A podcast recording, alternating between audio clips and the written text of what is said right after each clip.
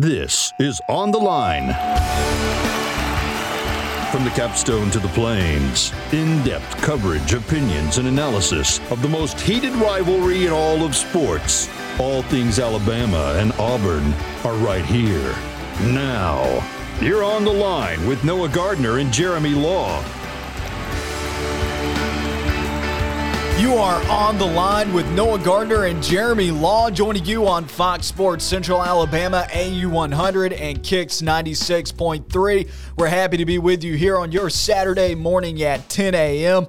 We got a full show for you, but before we get to it, Jeremy, how you doing today, my man? Doing well, buddy. It's great to be on the weekend. College football is another Saturday closer. Yeah, we've had games this week. It's been college football is here. Big time college football is another Saturday closer. We're three weeks away. And there's been major news this past week in college football as far as opt outs, Auburn's been dealing with coronavirus issues, 16 players out of practice this week because of that. We're going to touch on all those topics coming up here on On the Line. First off, let's get started with the opt outs. That's the most recent news that has shaken up the college football universe, or at least in the SEC. The college football universe got a lot smaller when the Big Ten and the Pac 12 decided to opt out of their seasons, but a couple of major players in the SEC deciding they're going to sit on the sidelines this year and more than likely prepare for the NFL draft. We'll start off talking about Jamie Newman at Georgia. Georgia's going to be scrambling at quarterback. I think we all know who's going to end up starting at Georgia now that Jamie Newman has exited the picture and has decided to prepare for the 2021 NFL draft. But we all thought Jamie Newman was going to be the guy at quarterback. We thought he was the bona fide starter, and now it's probably going to be JT Daniels. What a what a breaking news headline what last Wednesday afternoon with Jamie Newman, who the college football pundits, quote unquote experts, quote unquote analysts, quote unquote people who thought Jamie Newman was the answer to everything that Jake Fromm wasn't able to be during his three years as a starter in Athens. And this one blows up right there in, in the in the middle of fall camp on a Wednesday afternoon. Jamie Newman decides to opt out. People had this guy in their Heisman contenders. They had him as the first or second best quarterback in the SEC, and he's never played really an SEC defense. He's never played a grueling schedule. And now the Georgia Bulldogs are left with JT Daniels, who was a promising, promising recruit, transfers in from USC. He got his waiver about a month ago. So it looks like the one to step in, but this isn't just a Georgia problem. This isn't just affecting the Georgia Bulldogs. It's affecting the LSU Tigers. It's uh, affecting teams and players who think their team will not be able to boost their draft stock. And I don't think Jamie Newman's draft stock could have gotten any higher than it is on or was on Wednesday. Right. He cites coronavirus concerns, but like okay. this is a little late in the game to be sitting out because of the coronavirus, right? Like fall camps been started. Fall camp, we're several weeks into it now, well, and we're approaching. We're like halfway through fall camp. We're approaching week one. It kind of seems late for opt outs, and now we're getting reports, you know, that other LSU players are considering opting out. You know why? It's because they see the writing on the wall for what's going to happen in 2020 for these two respective football teams. I think Georgia is in a better situation than LSU when you look at how they've recruited. Oh, yeah. The defense is still going to be really good. The offense, I think, is going to struggle this year. And so we'll isolate these two situations. We'll talk about Georgia first and how this affects the SEC East race. JT Daniels probably going to be the starting quarterback now. I don't know why it wouldn't be. His stats are not impressive when you look at nope. what he did at USC. In the Pac 12, where defense is optional, he had 15 touchdowns to 11 interceptions in 12 games. He almost threw a pick every single game. That is just not a good touchdown interception ratio, which really brings up the question is this guy's decision making where it needs to be when you're going to be playing against SEC defenses? And we talked about this last week when we thought Jamie Newman was going to be the starting quarterback. We thought, yeah, maybe he could elevate Georgia's offense a little bit, but we still think that this young, inexperienced group on offense could cost Georgia the SEC East title. Now they've got a guy who really doesn't have a track record of elevating the talent around him. And he's going to be relying. I mean, he's, he's worse than Jake Fromm. And Jake Fromm had a hard time elevating the talent around him. If anything, it made him worse. And so I really now, I think the writing is on the wall, and maybe Jamie Newman saw it, maybe not. Maybe it really is coronavirus concerns. But for me, when I look at this, and I said last week that I'm leaning Gator blue when I'm talking about the SEC East, I'm not leaning anymore. I'm standing on that side of the line. Florida, in my eyes, is the front runner in the SEC East. I don't think this the coronavirus for Jamie Newman, and it's not the talent around him either. You're looking at a weird year where everybody's opting out.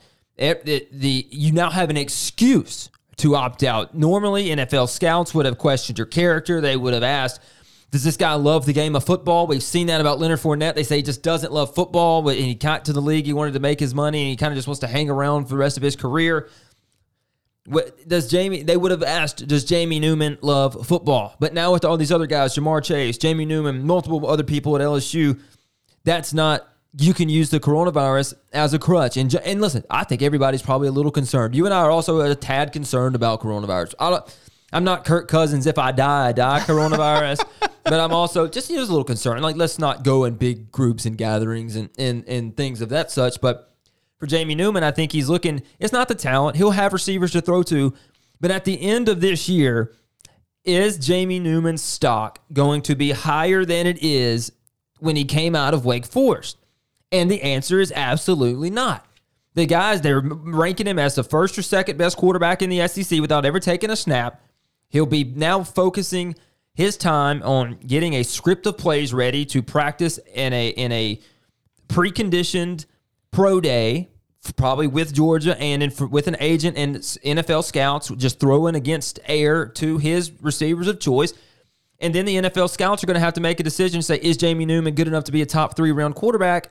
without without playing in college. And I think that if Jamie Newman's goal was to be drafted in the top three rounds, he probably made the best decision for himself to sit out, opt out, not get injured, but also not show NFL scouts that he can't get it done against the absolute best talent in the country. I don't think I don't think Jamie Newman had anything to prove. I think Jamie Newman had everything to lose when you talk about his future going into the NFL draft. See, I actually think he's pretty far down on quarterback draft boards. He could have. He could have gotten. He could have gone down more. Way down. You're right. He could have gone down more, but now he can't increase. And I don't think he's got. I, I don't think he's got any hope of getting into a top three round I think, draft. I think he can increase. You you talk about a, an ACL injury to a quarterback or two, somebody getting hurt, somebody having a horrible year, like a Jake Fromm two years ago. Everybody saying, "Oh, this is this this guy could be the first pick in the NFL draft." Where did he go? Yeah. I mean, if you and if you're if you're him, if you're he's barely Newman, on the Bills roster. If you're at Newman, if you're Newman and you're looking at Jake Fromm couldn't get it done, and you know Jake Fromm's a better thrower than you are,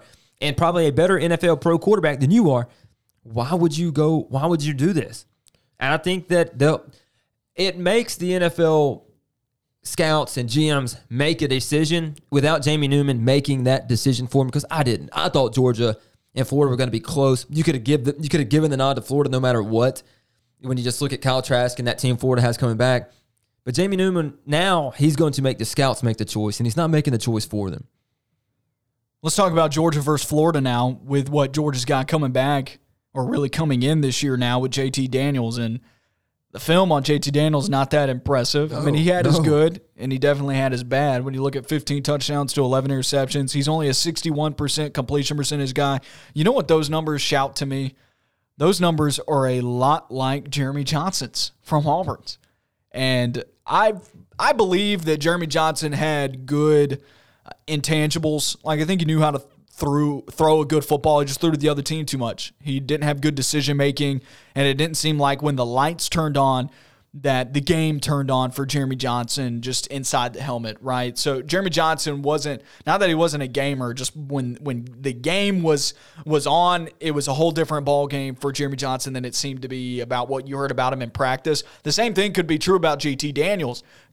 Good prospect coming into college football, but what has he done for you? And USC's got talent compared to other Pac 12 schools. USC being a sub 500, barely above 500 team some years, just is mind boggling to me with how they've been able to recruit prior to this past year. This past year was an abysmal recruiting year, but just mind boggling to me how USC has just fell fell below eight wins or less even mm-hmm. every year. And he's got the talent at skill positions around him compared to other Pac 12 schools. And so JT Daniel, I don't think that he's going to be able to elevate Georgia's game. I think this is Florida's year or possibly someone else. Like, I really think that this drops Georgia from potential SEC East champions again all the way down to third or fourth uh, if the offense truly is that bad. The defense is good enough to get them to the SEC title game, but is the offense going to hold them back? And if they now lose to Florida, which I think in my mind is a given now, I'm picking Florida right now. Now I have the right to change my opinion on that once we see these teams play. Georgia could be fine with JT Daniels at quarterback. You never know. But right now, my pick is Florida to win the East.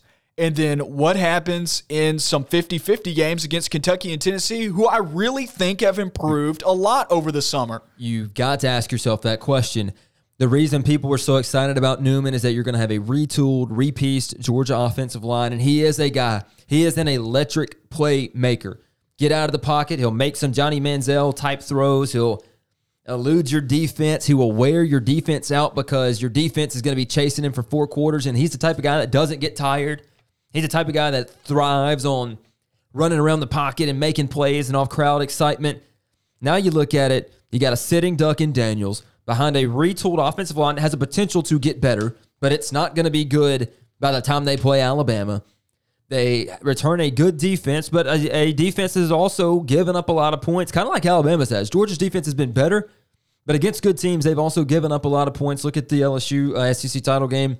Joe Burrow did to them what Joe Burrow did to everyone else.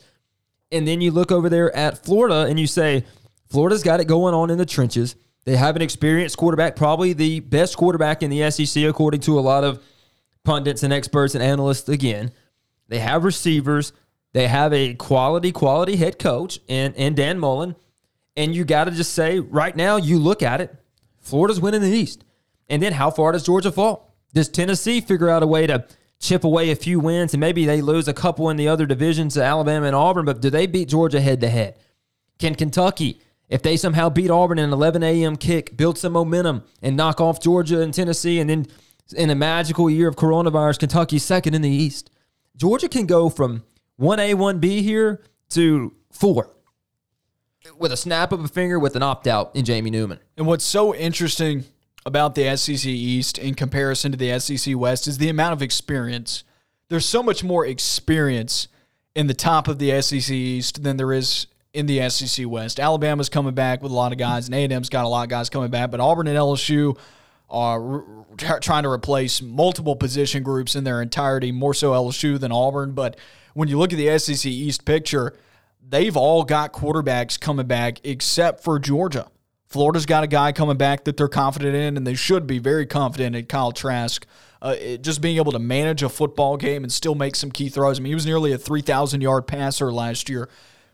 Kentucky's got a guy they're coming back yep. with that they're excited about and they're happy he's back from an injury. You hope he doesn't have another ACL tear, another knee issue, but he's a dual threat guy. Reminds me a lot of Nick Marshall. He's a worse version of Nick Marshall He's not as good of a passer as Nick Marshall was, and maybe not even as good of a runner. But if I had to comp him to somebody recently out of the SEC, it's Nick Marshall. He's not as good, but he's in that. He's same, the guy Kentucky needs. He's in that same style of quarterback. He's not the big bruising runner. He's the athlete runner, and then. Tennessee's got a guy coming back in Guarantano that they feel good in. I don't think that he's a world beater, but I don't think he's going to lose them a lot of games either. I think he's going to be a game manager, and if he can manage the tools around him, Tennessee's going to be in some football games, and they showed that last year. They showed it against Alabama. They showed the ability to be able to compete. Georgia is the outlier here.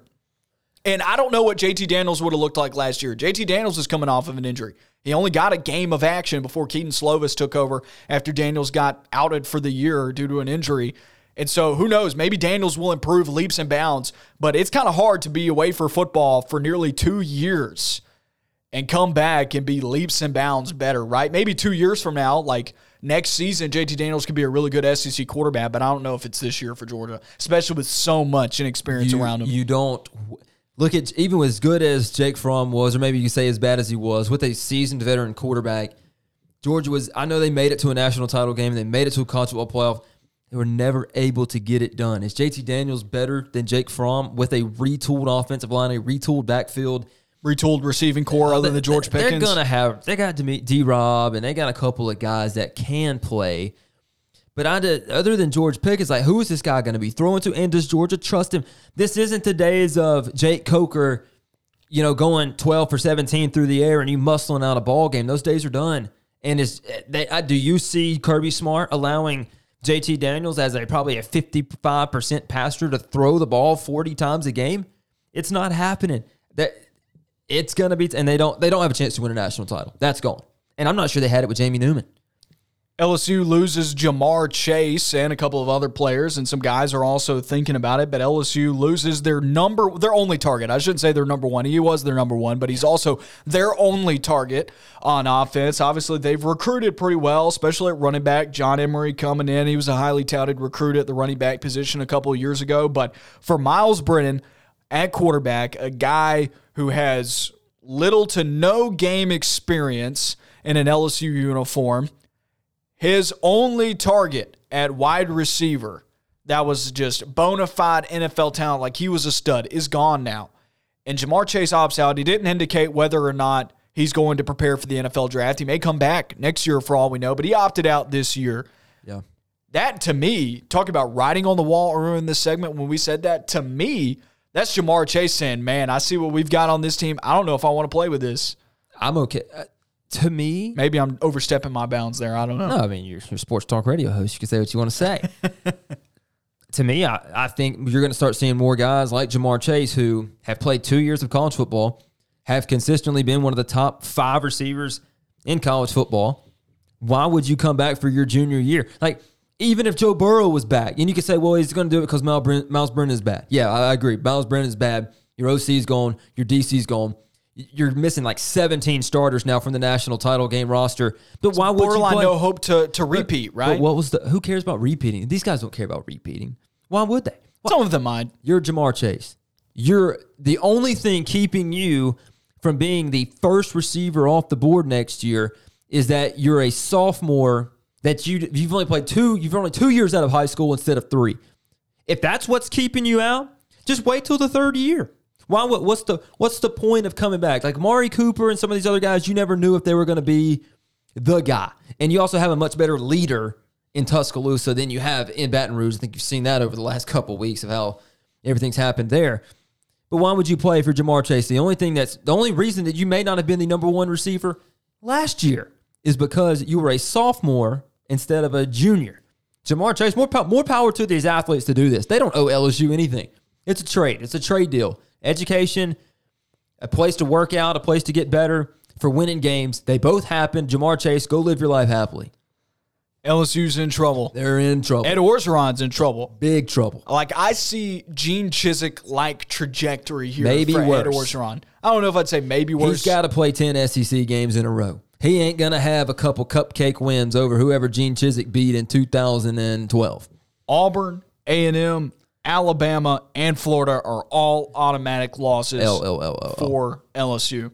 And then you wonder, and I've gone on the record on this show saying I think LSU is going to lose to Mississippi State week one. I, I agree. And you're five and five this year may be worse. And if you've lost to Mississippi State, I don't think they'll lose to anybody else on their schedule now because no, listen, they got a pretty be... easy they got a pretty easy shake of things from the East opponents that they added with Vanderbilt and Missouri. So I, I think you're looking at probably five and five with LSU. Not much better though. Probably not much worse. Well, so get, five and five. They get Vandy, Missouri, and Arkansas. So you're guaranteed three wins. They they could run up there with their fourth team from last year and win those games.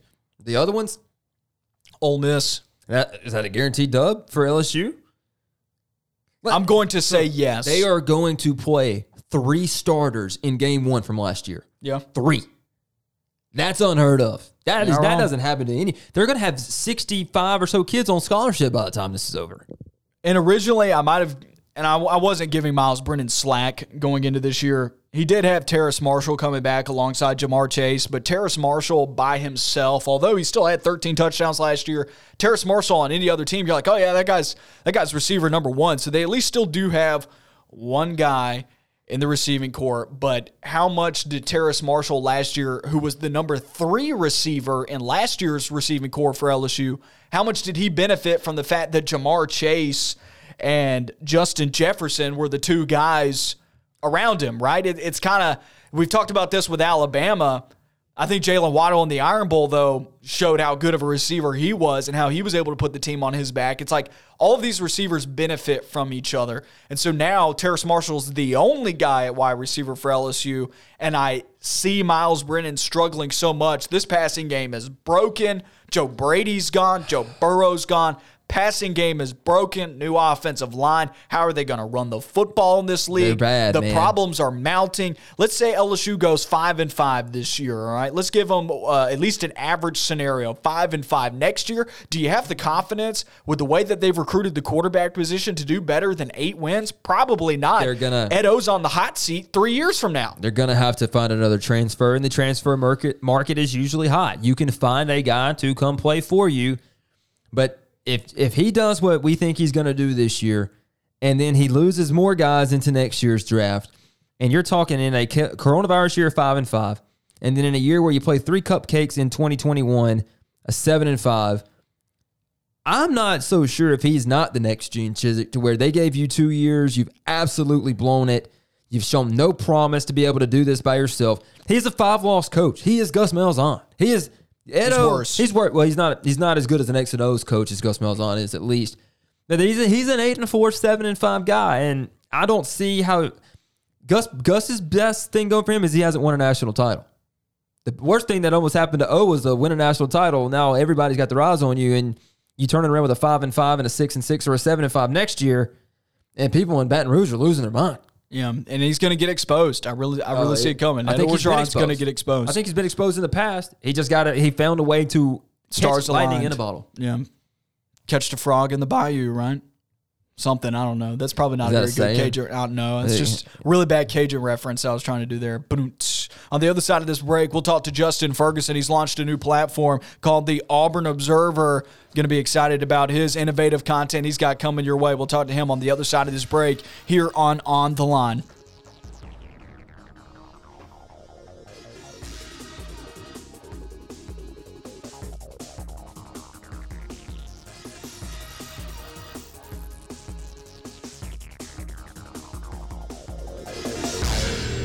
You're listening to On the Line with Noah Gardner and Jeremy Law. We'll be right back.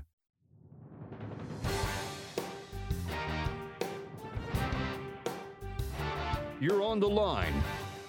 Now, Noah Gardner and Jeremy Law. Welcome back to On the Line on AU100, Kicks 96.3, and Fox Sports Central Alabama. Noah Gardner joined by Auburn beat reporter Justin Ferguson. Justin, how you doing today, my man? I'm doing great. Appreciate you having me on, Noah. Well, first, let's talk about what you've launched recently with the Auburn Observer, a new platform for you. I want to give you a second to kind of give a, give a good promotional, um, a good a good moment of promotion for it here on the show, and tell everybody where they can find all of your stuff. Yeah, I appreciate that. Uh, yeah, I, uh, I have launched a uh, new subscription, a newsletter uh, called the Auburn Observer uh, through Substack. It's going to come along with a podcast that myself and Painter Sharpless are going to do twice a week. Um, yeah, I'm going to kind of do the stuff that uh, if you've followed me or read me in the past, kind of stuff I was doing at the Athletic, um, and just switch it over to kind of an independent outlet since uh, I'm no longer working there. Um, and so, you know, we're going to just try it out and see. Um, the the early response has been fantastic from our fans. A lot of people have been excited and have signed up, and uh, that that's been really cool. And what, what we're doing right now is, you know, throughout the entire month of September, uh, everything's going to be free. Every every article, every um, every podcast is going to be 100% free. I'll give you a chance to kind of try it out, go through, a, you know, first football week when Auburn plays Kentucky, and, and kind of get the whole scope before, uh, you know, I ask you for any money to, uh, you know, kind of keep it keep it going. So, uh, yeah, we're gonna we're gonna see how it works. So we've already got a story up, um, you know, on uh, on Anthony Schwartz. We're gonna do mailbags. We're gonna do film rooms, and we're gonna do a bunch of that stuff along with the podcast. So if you want to check it out, just go to auburnobserver.com and it'll take you over there to the Substack, and you can uh, sign up for free right now. And uh, yeah, starting October first, we'll switch to paid. But if you want to, um, if you want to check it out right now, you got the whole month to do it. So constantly one of the most innovative content creators out there in the Auburn athletics universe. I mean, I've always enjoyed your film rooms and whatnot. Um, so I'm really excited to see you get this thing started. But let's dive into some Auburn sports here and let's talk about it and give people a sneak peek of, uh, of some of what you've got to offer on the Auburn Observer. Talking about Auburn, and, we found out Auburn's kickoff time, at least for the, a couple of the games this season, we found out as the SEC unveiled that yesterday or a couple days ago, rather. Noon kickoff against the Kentucky Wildcats, the epitome of brutality. 2020 strikes again. Am I right? For sure. I mean, I, I was talking to Josh Vitale at the advertiser about this earlier, and we were like, "Man, Auburn fans." He was like, "Man, Auburn fans really hate uh, these early kickoffs." I was like, "Yeah, it's it's it's the worst for for for them for sure." And Auburn's record hasn't been horrible in those games recently, but you know, it's still just to every every ghost and every like fear that you have about Auburn football seems to come up at 11 o'clock. Those 11 o'clock kick, so it's kind of brutal, but but like you said, pretty fitting that 2020, uh, the first game of the season is going to be right out of the gate. It's going to be at 11 o'clock. And against a team as experienced as Kentucky, and and you, you got me. I, am not. I don't follow what's happening in Lexington uh, word for word, but we know what's happening here in Auburn. And Auburn's got 16 guys out for practice this past week due to COVID-related issues. Auburn's needing this practice time to kind of come together and gel as a unit in areas where they're a little bit younger, but Kentucky seems to be experienced everywhere. Experience seems like it's going to be a factor in game one. For sure, and yeah, it's going to be one of those things where you know most of the season we're going to have like a kind of feels randomized, like who's going to be able to play, who's not going to be able to play with the testing and the contact tracing and stuff like that. From what I know, Kentucky has not had a ton of problems with that, and yeah, they are a very experienced team. This team's going to love to run the ball um, you know, it, it got a really good offensive line play for the last few years. That should be no uh, no question. They're going to have some more of that. Uh, you know, in, in 2020, solid defense as well. Um, you know, Kavosiey Smoke, who's an Alabama native, supposed to be a really big running back from this year. And then they get Terry Wilson back um, from uh, you know, from injury that cost him most of last season. Great dual threat quarterback. So yeah, it's, they're going to be a challenge. I think across the board. Auburn's a more talented team, but Kentucky's going to have the experience factor in there, and they're going to they're going to be itching for a big, you know, kind of signature type of win uh, early on, and to come down to Jordan Hare Stadium and try to get it'll be be really interesting. So Auburn has got to make the most of uh, the practice time they've got uh, left, try to get the guys you know cleared and um, safe as possible, and then just kind of turn and loose from there. And I'll be very curious over the next few weeks to see how some of those units, like you were talking about, uh, are going to jail because um, it is kind of tough. You're not going to have all hands on deck right now because people are trying to stay as safe as possible with COVID, with uh, with the testing and the tracing and all that. I'm not, I'm not sure what inside information you have on this, but what unit right now through the offseason seems to have been impacted the most through uh, through all of those issues? Yeah, it, it, it is interesting because we haven't really been able to tell like specifically who it looks like yet. But if you look at kind of look at the uh, the group right now, uh, you know, for Auburn, they they've been they seem to have had most of their guys, you know, wide receiver. You kind of have to do process elimination. Most of the guys are receiver, most of the guys are secondary linebacker. You know, you did you did lose a couple of guys for opting out. Um, so I, I think just the thing is, I don't know if absences have been a big deal. I know injuries have been a big deal uh, in the past for this unit, and, and then there's so much spotlight on the offensive line, and I think that's the one you know, if Auburn fans are worried about that group um, right now, it, it, it makes sense. They have just one returning starter, Nick Brahms, um, and they're just trying to find who could be the best fits for them up front. And, and, and Malzahn said on Sunday night he wants to have a best 10, and people might be like, well, that seems like a lot, but like in this day and age, you're going to have to have a ton of depth up here. And so just, you know, any sort of absence, um, you know, if they're having a, a decent amount of them up front, um, but any sort of absence, uh, is going to really affect that offensive line because they do not um, have a ton of experience together. So it's it's got to be one of those things where you know I don't know if that's been one of the units that's been adversely affected. I do know. Uh, you know that Bo Nix has been out there. That seems like the star players on defense have been able to be out there, but it's just that question mark you have to have, especially on that offensive line. Um, that is the one where you know if anybody's out, and even if it means that they're being out on the other side of the ball on defense, it might not be you know getting as as good a reps as they possibly could have if the team was at full strength. You just got to worry about that group a little bit and see you know what how much they're going to be able to kind of gel over these next few weeks uh, with all the injuries uh, that they're having to come back from, and also just some of you know the, the uncertainty and the and the challenges that uh, COVID brings. Speaking with Justin Ferguson of the Auburn Observer. Justin, let's change this to a different shade of blue, talking about Kentucky again. And what kind of role do you think Joey Gatewood's situation could play in going into this football game. I mean, he hasn't even been cleared yet, and it, it, you know, you look at across town, and you see Georgia, and they've got JT Daniels already cleared, and Gatewood transferred last season, and uh, and Daniels ch- changed uh, changed colors this past summer, so it's kind of it's kind of interesting to look at that situation. But you got to imagine Kentucky's going to go out and ride for their for their guy. Yeah, for sure, and it, it really is. It's just a joke from NCAA that certain guys get cleared and certain guys don't. And the fact that Joey Gatewood has not heard anything is ridiculous. I mean, especially like you said, JT Daniels being a perfect example. Now that we know that Jamie Newman uh, at Georgia is not going to be playing this season, so yeah, it's just it's ridiculous. I mean, I think if at this point if Joey Gatewood was magically cleared between now and the start of the Auburn game, I would imagine they would try to use him in some sort of capacity, maybe some wildcat stuff like that when he went to Kentucky, it wasn't along the lines of "we need you right now." Now, you know, he's a he's a talented player as Auburn fans, you know, saw, you know, especially when he, he gets to run the ball. Um, you know, so the, it, it wasn't like they that they didn't think he was he couldn't help them out right now, but they had they had Terry Wilson coming back, and they knew that he was going to be coming back from that injury. He is a senior, and it just felt like you know if you have to sit out a year, 2021 was going to be the year where Gatewood you know, really gets to kind of turn it loose. And you think about how they run the ball uh, pretty well at Kentucky with that, with their running back group, with their offensive line. He seemed to be a perfect fit. So, you know, if he is cleared to play, I would imagine um, Kentucky would let him, you know, kind of get some snaps at, at his former home. But I think at this point, with as long as it's taken, um, and as much as I've heard out of Kentucky about the progress of Terry Wilson coming back from that injury, I, I really think, you know, it's not one of those things where you know, if Gatewood gets cleared, he's going to come and beat Auburn. It's, it's going to be one of those things where I think he would, I would imagine, help him out. But, you know, it's taken the NCAA so long to make any sort of statement on it that I just don't think the chances are good that we see Gatewood in Jordan-Hare at the season opener. And might be until 2021, sadly, until we get to see him play again out in Athens. You already alluded to this. Jamie Newman opting out of the 2020 football season. Now it's JT Daniels' term. I would assume they haven't announced him as the starter yet, but I would imagine he will be.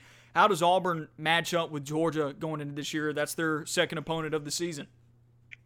Yeah, it is going to be really crazy to watch this team this year because this Georgia offense uh, has to reload quite a bit. You know, you lose your your top running backs, you lose your quarterback, you lose most of that offensive line that was so good last year. Returning some weapons at wide receiver. I know George Pickens is a key thing. I, am very interested to see how quickly JT Daniels kind of settles himself in as the starter because, you know, not only has he uh, is he going to be thrust into this role early, um, you know, he hasn't been around as long. I mean, he hadn't been as, he hadn't been at Georgia as long as Jamie Newman had been, you know, after he transferred from Wake Forest. So um, it, it is interesting because – I really thought Jamie Newman was going to be a great fit for what they are trying to do on offense with their new offensive offensive coordinator.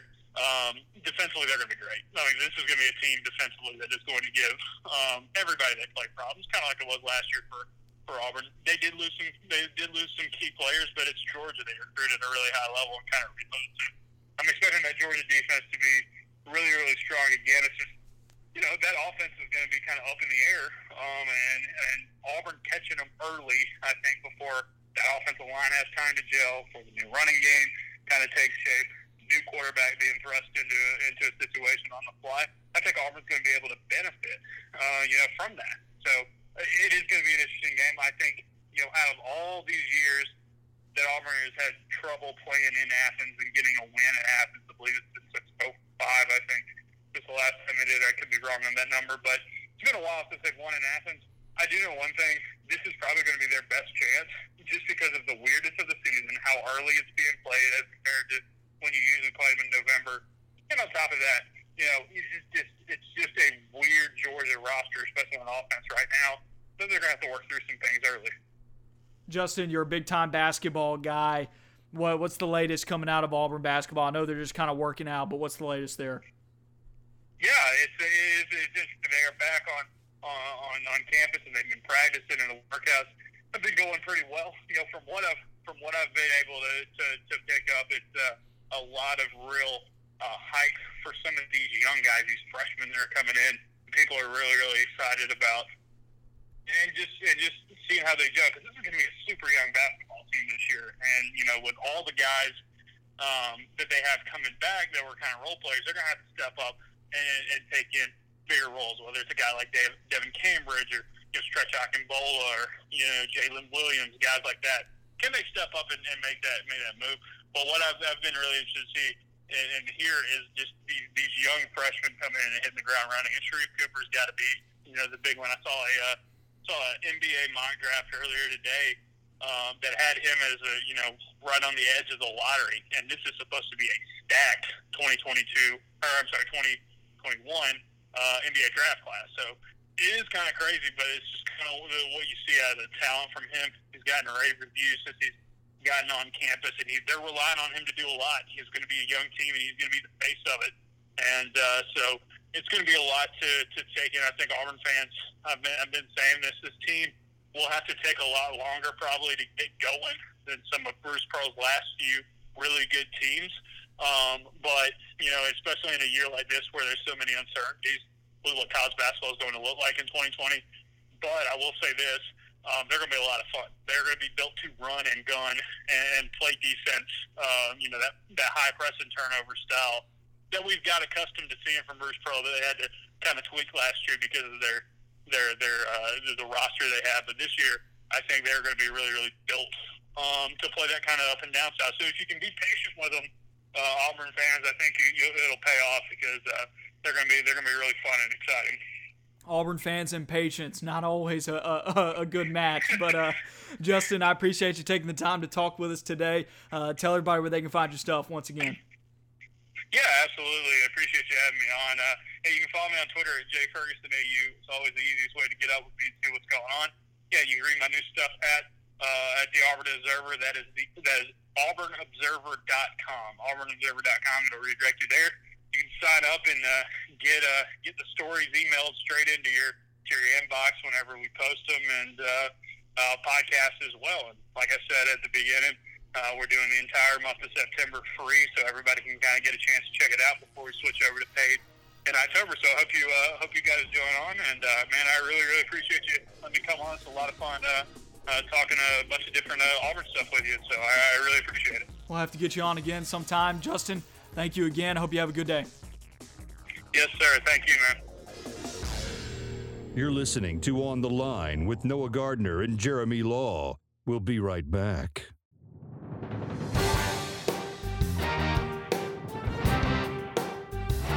You're on the line. Now, Noah Gardner and Jeremy Law. Back on On the Line on Fox Sports Central Alabama, AU100 and Kix 96.3 or on demand on SoundCloud, Google Play, Spotify, Stitcher, and iHeartRadio. A big thank you to Justin Ferguson of the Auburn Observer. Really excited to see things coming his way. He's constantly one of the most innovative content creators in the Auburn athletics universe. Uh, very talented Auburn beat reporters, a very uh, pumped to see his newest platform launch. Once again, that is the Auburn Observer. But now it's time for Speed Round presented by Lance Brown. Allstate car accidents, they happen every day. To make sure your insurance rates won't go up just because of an accident, stop by or call 334 758 0088 to talk about accident forgiveness today. Are you in good hands? Jeremy, same rules as always. Two minutes per each question. We're going to run through all of these varieties of topics. I know you just looked at the sheet for the first time as you do every week right before we're doing it. That's you how you go? get a genuine answer. That's fair. It's all right off the cuff. You ready to go, my man? Ready to go. Here we go. Question number one Which team is in the worst situation? Georgia or LSU, considering two very key players. The most key player on each team um, is keyest a word? I'll answer this on two parts. they opted out. If you're uh, who's in the mo- who's in the worst situation? More recent, it's Georgia because you thought you had a chance to win a national title, at least compete for one and compete for an SEC title. That's not happening anymore. Since the beginning of this whole offseason, who has a worse, worse, worse situation? Georgia's going to go seven and three. They can win seven games. Not LSU. They're in a very, very bad place. Long term LSU's in trouble, right? Long term. I don't even think it's just this year. It's long term LSU in trouble. They're in a bad situation for coronavirus year. They're in a bad situation for the next couple years, it looks like. I mean, if these two if these two teams play ten times this year, this is I don't know who's in a worse situation. Georgia wins all ten. One hundred percent, and and I think it all depends on what your expectations were. Like Yeah. LSU's going to get a pass this year if they go five and five because you know how much they lost. Georgia, on the other hand, was expected to win the SEC East. Maybe not in our eyes, but generally across the nation, people were picking Georgia and were super high up on Jamie Newman. Well, now foot in mouth, Jamie Newman's gone, and you can't bet on that anymore, right? And Georgia's putting in JT Daniels, who could be good, could not be. The stats aren't overly impressive, but they don't tell the story. He's two years removed from an actual starting role on a college football team. It's kind of Joe Burrow esque, isn't it? Like, kind of. JT Daniels and Joe Burrow in the same sentence. Just kind of Did you? Uh, I, I, it, the, the Joe Burrow thing came and went so quickly, but I can't remember Joe Burrow before he was Joe Burrow. Like I know he didn't have great numbers, he didn't play. but he looks like a good. He looks like he could play quarterback. You know, like he was six play. four and a half. JT Daniels looks like he plays the trumpet. Yeah, that's exactly like Joe Joe Burrow. Like that picture of him like walking out to Bengals practice with the gun showing.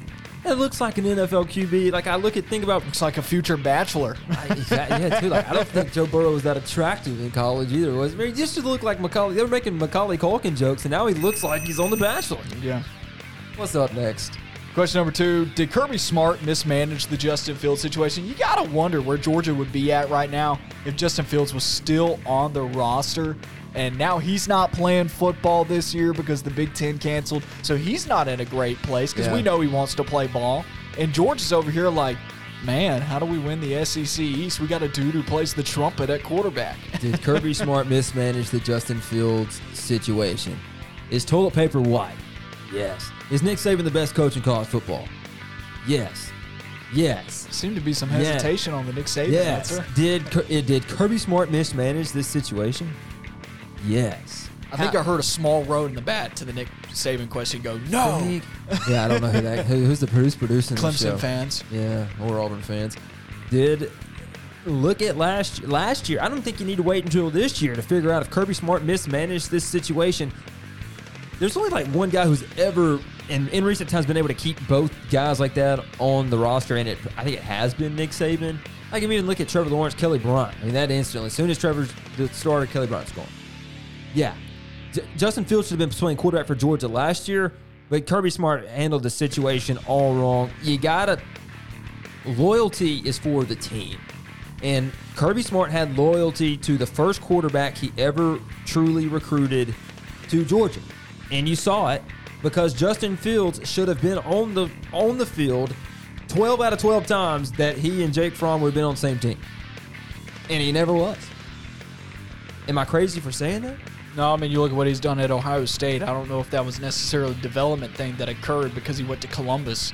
I think he already had that in him. That's what I, that's what I'm saying. Yeah. It's just every time that they were they were on the sideline together, what 14 times in, in 2018, the 2018 season. Justin Fields was a better quarterback every time the Georgia Bulldogs took the field when he and Jake Fromm were on the same team. I think this is a legacy defining mismanagement by Kirby Smart, or at least it could be. I mean, I mean, JT Daniels could work out. If JT Daniels doesn't work out, though, and let's say Florida not- wins the SEC East, let's say Florida wins the SEC East They this will. year. Let's say Georgia doesn't win it next year. It's- let's say Georgia goes two years without winning it. Whereas if Justin Fields would have been on the roster for the next two years, at least this year he would have been. That Kirby's gonna be on the hot seat because how can you differentiate what Kirby's done? And you've made this point already in his career. How can you differentiate what Kirby's done from what Mark Richt did? They're they're identical, and for Kirby Smart, once again, the loyalty should be to the team. It hurts coaches to bench a player that they love, but eventually the team has to come first. And Justin Fields was a better player. He knew it. He still didn't get the starting nod. Transfers to Ohio State, beats out some quarterbacks, and plays on a top four team in the country, and almost wins a Heisman Trophy. Arguably a top two team in the country. I mean, he's the, he was one of the best quarterbacks. If it wasn't for um, Joe Burrow, who we just talked about, Justin Fields wins the Heisman. Yeah. Kirby Smart, he fumbled this one, man, and he picked he picked the player that he loved most on the team and gave him the loyalty because he started so many games. And Nick Saban almost lost the natty doing this with Jalen, and he finally said, "I gotta pull him." You got you got to show the loyalty to the team. It's about wins and losses, and your team deserves that. And Kirby Smart didn't do the right thing. It very well cost him another SEC championship. If Justin Fields is on this roster, Georgia could have won an SEC championship last year. This year, they could have gone to the national championship. It very well, we don't know for a fact, but it very well could have cost him an SEC championship and a national championship, or at least a national championship appearance, or another shot at the playoff. I don't know, but it's cost them much higher accolades than what they did last year, even just by making it there and getting spanked by LSU in the SEC title game. Question number three What were your thoughts on the week one television schedule that the SEC released this past week? Trap game Auburn already. It was already a trap but game, it's right? but now it's eleven o'clock, and you're Right. like, wow, man, if we could have gotten this at night, it would have been a bit been different. Start off the year eleven o'clock. Alabama somehow finds a night game with no fans in the stands. Like, how does this happen? They've had like two night games over the last decade. It feels like. Television viewership.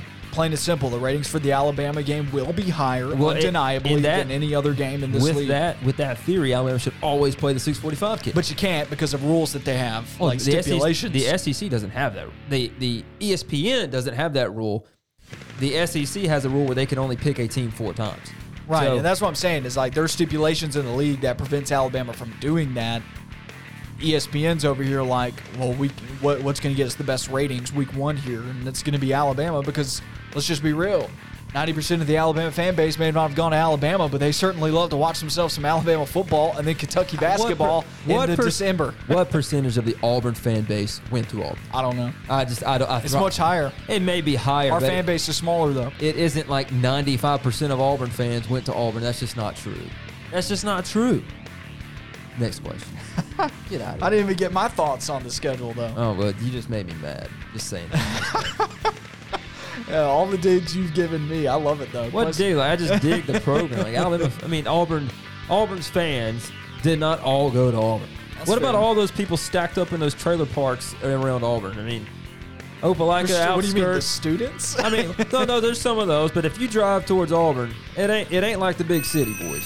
There's a lot of people out there that go to that love Auburn that you're talking about right now that are just all Alabama fans. Question number four What are your thoughts on the reaction to the Big Ten's cancellation of the season? Right now, it seems to be a PR nightmare for the Big Ten. And Donald Trump having a conversation with Kevin Warren, him, the dude. commissioner. Trump played him. He played him. So now it's in this not to be political, but it's now Trump has called you and told you, told everybody he called you to play college football. Kevin Warren, it sucks that he's in his first few years as the commissioner because if he had five or six years, nobody would be doubting him. But he's the new guy on the block in the Power Five. Him and Greg Sankey both, kind of the new guys, uh, kind of on the block right here. Larry Scott thinks he's smarter than everybody, Harvard and Harvard tennis guy, but if this was Jim Delaney and Jim Delaney made this decision, I don't think there would be any pushback. But because Kevin Warren is the new guy, it's going to be it's been tough for him because everybody's going to second guess you. Everybody's going to question every move because you're not Jim Delaney. And I think Kevin Warren, his biggest issue is his son's playing football at Mississippi State, and it's just not a great look for him. Even though he did, he's not the one who voted, by the way. And I'll give him a pass because he's not the one who voted. You had what twelve? What was it? Nine to four or something like that. Presidents and chancellors vote to not play football. This is going to hurt the Big Ten a whole lot more than it's going to hit the Pac 12 as far as recruiting is concerned. Nobody is mad about the Pac 12 canceling football. And you know that you know how people tell you your coach yells at you because he loves you. Your coach yells at you because he wants you mm-hmm. to get better and reach your goals. When the coach stops yelling at you, he probably doesn't care anymore. He probably doesn't feel like spending his energy Yeah, on you're is worth it, right? It's like nobody's yelling about the Pac-12. Nobody cares about it. Why would I waste my energy yelling about something that I don't even care that it's gone? But people care about the Big Ten being gone. We lost Ohio State, Michigan. We also we lost some big time programs. We lost Ohio State, Penn State, which has been a better game than Ohio State, Michigan in recent And years. he lost three contenders. I think three real playoff contenders. Right. And so that's one side of it that we lost something that we care about. But the other side of it, I think that some of the recruits that would choose the Big Ten, uh, would choose a Big Ten school like Ohio State, now that they're not watching Ohio State play football this year, or even guys that could choose Michigan or Penn State, will now choose SEC or ACC schools as opposed to those Big Ten schools. I think those Big Ten schools, this is like taking a one year death penalty, It's not being able to play football. I still think the guys who are going to commit to Pac 12 schools out west in LA and up and down the West Coast, they're still going to commit to go and play at those schools. That's not going to change anything. The Big Ten definitely they they The- needed football this year. The best of the best are going to find their way to Alabama, LSU, Auburn, Georgia, Florida. You know, the, the guys that are signing with with Penn State may go to Pitt or, or something along those lines. But the Pac-12 has an even bigger problem because nobody cares if they canceled. And you can look at that two ways because they did put out like a hundred page info about why they're canceling, and they actually weren't even allowed to be on campus when the Big Ten canceled. The Pac-12 coaches were just allowed in the office the day before. It's not like they were in the same situation, the same scenario, and nobody out west is playing high school football. Everything's happening in the Midwest, and you just have the Pac-12 president say that. I mean, excuse me, the Big Ten president say we're just not going to play, and that is not a great look for the Big Ten. Ah man, it's it's it's so- Parents are mad at him when the players are when suing the them. mamas are They- mad at him. They won't release any information. Yeah. They won't release the public minutes, and it's very. It's going to be. I think it could be very damning if they did because you're really going to see what was talked about behind closed doors, and it's probably not a legitimate excuse to cancel college football. You know, I'm sure you've probably heard this saying in a relationship term, but you know, when the when the dad doesn't like you, you're a rebel. When the mom doesn't like you, you're in trouble, right? It's like you, you're definitely bad if the mama doesn't like you. And mamas are mad right now, and uh, they're all over the Big Ten at the moment. Last question here because we're running short on time. Does college football need a commissioner? Is it time for college football to have a unifying force? I know we've talked about this a little bit, maybe even differentiating divisions, having the Power Five have its own level. I want to hear your thoughts reiterated again. Yes, college football needs a commissioner. It's time to stop treating college football as if it is college softball, baseball, as if it's track and field. Uh, it's it's not the same thing. This is a gen, this is a money generator. This is a if for Power Five schools, if you go D1 at a Power Five school, you're expecting to have a legitimate shot to go play pro football. I don't care if it's Minnesota or Alabama, you're playing in one of the top premier programs in the country for roughly those 64 or so teams. And it's time to stop treating these kids like they're just jolly happy to go get an education because that's not why they're there. They should be there for that, and it's a great add on, but these players are not there for that. And it's time to start recognizing that. And we need a unified body, a unified voice for college football, and five separate five separate commissioners working for 64 separate athletics directors and 64 different presidents isn't going to get the job done. And that's why we have the chaos that we have now. That does it for Speed Round, brought to you by Allstate agent Lance Brown. Car accidents, they happen every day. To make sure your insurance rates won't go up just because of an accident, stop by or call 334 758 0088 to talk about accident forgiveness today. Are you in good hands? Wrapping up the show on the other side of this break, talking about Auburn and their coronavirus concerns going into week one of the college football season.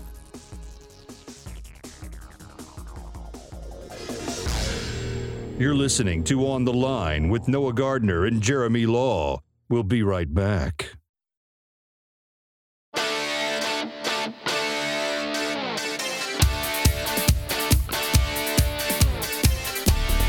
This is On the Line.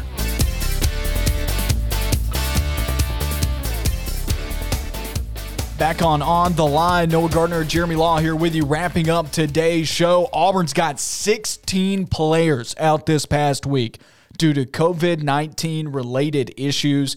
That was according to Gus Malzahn at his press conference over the weekend on Sunday, a week ago, nearly from today.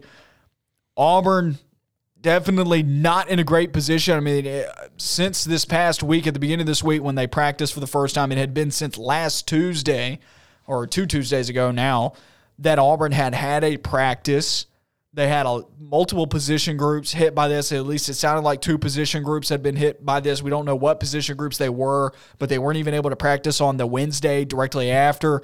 And so you're looking at this picture right now for Auburn preparing for a team that is uber experienced in Kentucky. They're a top three experienced team in this league, and when we talk about experience in the SEC, there are three teams: Texas A&M, Tennessee, and Kentucky. They, they bring back the most experience out of any other team in the SEC. It's all com- comparable when you look at the, the three schools there. Kentucky, and they want Auburn because of Joey Gatewood. They want Auburn. They want them and they're going to go out there and ride for their guy. And now an 11 a.m. kickoff, issues seem to be compounding for Auburn. I'm not trying to set up a gloom and doom situation because everybody's favorite thing is to say that Auburn's on upset alert for week one, that Auburn's the team. And I, I typically like to think a little bit more outside the box than what's obvious, but there are compounding issues right now for Auburn going into week one preparation in a couple of weeks. You've seen position groups for other uh, teams across the country. This happened. LSU's entire offensive line room apparently has it. If I'm coaches, I'm figuring out ways that none of us have to sit in a room together. That we'll have our player meeting on Zoom. We'll have to do something because outside, I think you're going to almost be good to go with coronavirus if you're practicing in the hot sun. But if you're locking all these guys up in a room and yeah, you're disinfecting, but somebody coughs and it goes into somebody's mouth, there's nobody doubting that coronavirus is super contagious. There's not. I mean, it, it people have caught coronavirus, and there's been false tests, but all, I'm going to guess the majority of tests are probably correct.